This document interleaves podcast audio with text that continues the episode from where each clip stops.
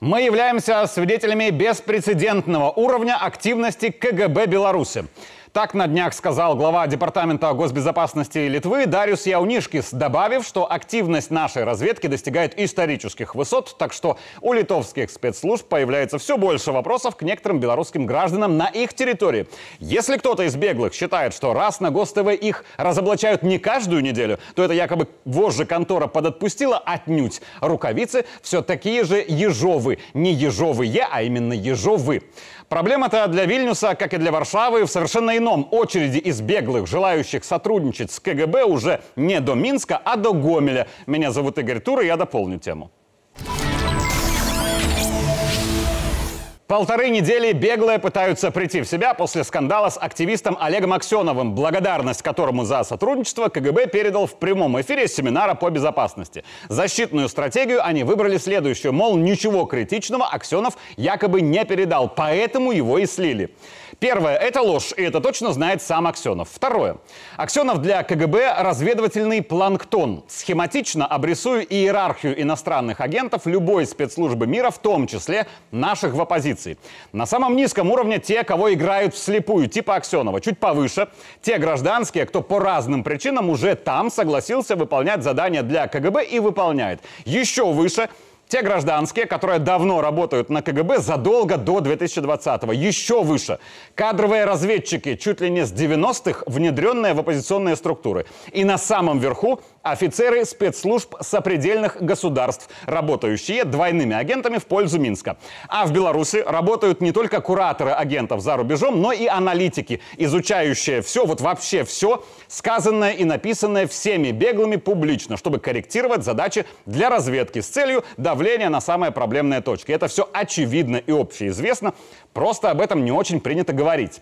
Информация стекается в Минск терабайтами, но опубличить то, что добыто разведкой, чаще всего нельзя, потому что в этом случае теряется источник информации. А для разведки главное разведка, а не демонстрация результата оперативной деятельности населению и не рейтинги ОНТ, как бы мне не хотелось. Уверен, все это прекрасно понимают. Но раз пошла такая жара, готов немножко рассказать. И главное, агентов в Вильнюсе и Варшаве стало настолько много, что если на какой-то очередной семинар по безопасности зайдет Иван Тертель и скомандует офицеры и внештатка КГБ встать, неизвестно еще, останется ли кто-либо вообще сидеть.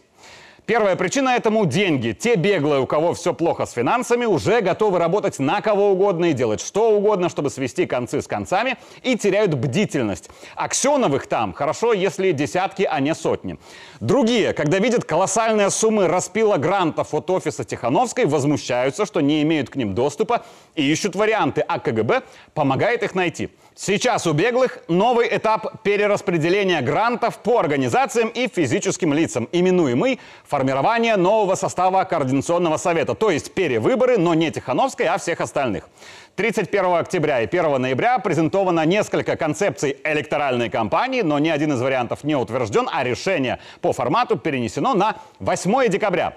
Это будет пятница, так что в рабочий день с удовольствием присяду с чашкой кофе послушать и почитать, о чем они там будут говорить, без малого в режиме онлайн. Пока коротко, что говорили в ноябре про эти выборы, а конкретно драматург и сценарист Андрей Курейчик, который в общем хаосе тоже уже оказывается политик. Цитата. «Координационный совет находится в глубочайшем системном кризисе. Мы наблюдаем раскол этой организации. Одна половина структуры не признает решение второй. Целый ряд фракций вышел из главного управляющего органа. И если бы простые люди могли почитать наши чаты, то у них бы волосы стали дыбом». Конец цитаты. Дорогой ИА, обращаюсь я к Курейчику. Скриншоты переписок в этих чатах есть в Минске, но пока не время. А теперь уже всем.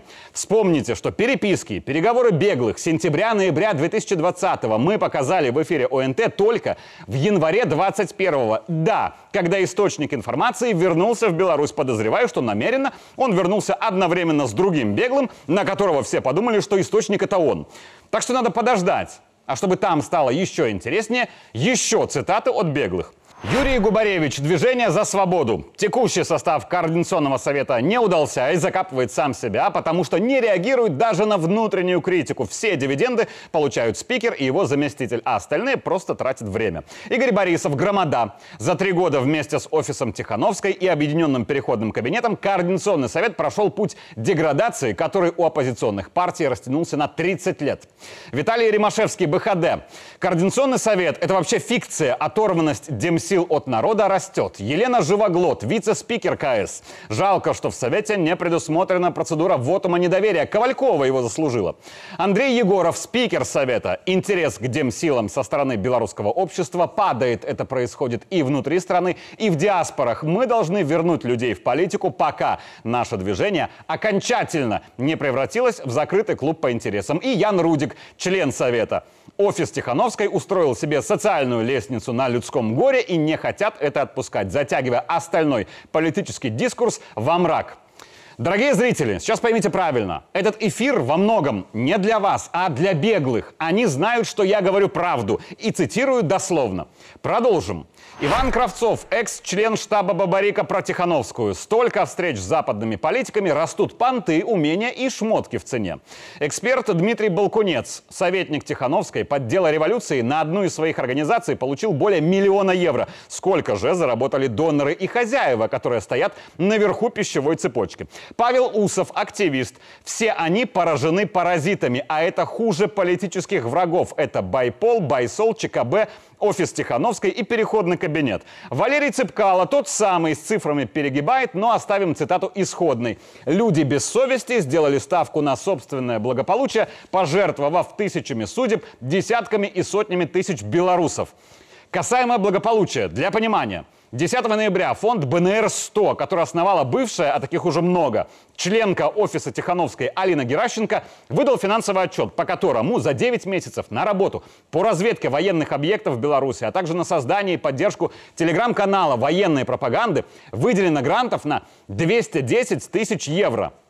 Один из доноров – британский театр старого во всех смыслах оппозиционера Халезина, который просто используется как прокладка. Это я не про Халезина, это я про счета театра.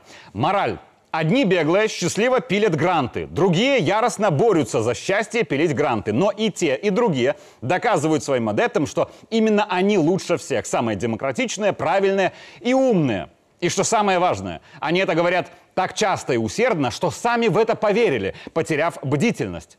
А это значительно упростило работу действительно умных, то есть КГБ. А это привело к росту эффективности разведки. А это привело к заявлениям ДГБ Литвы об исторически высоком уровне разведывания со стороны Минска. А это приведет к тому, что гайки по беглым уже и Вильнюс с Варшавой будут завинчивать прилично. Не за горами времена, когда спецслужбы сопредельных стран снова, как это было и всегда, будут присылать данные по белорусской оппозиции на их территории в Минск – потому что это обоюдовыгодно. А может, эти времена уже настали? Меня зовут Игорь Тур, и я дополнил тему.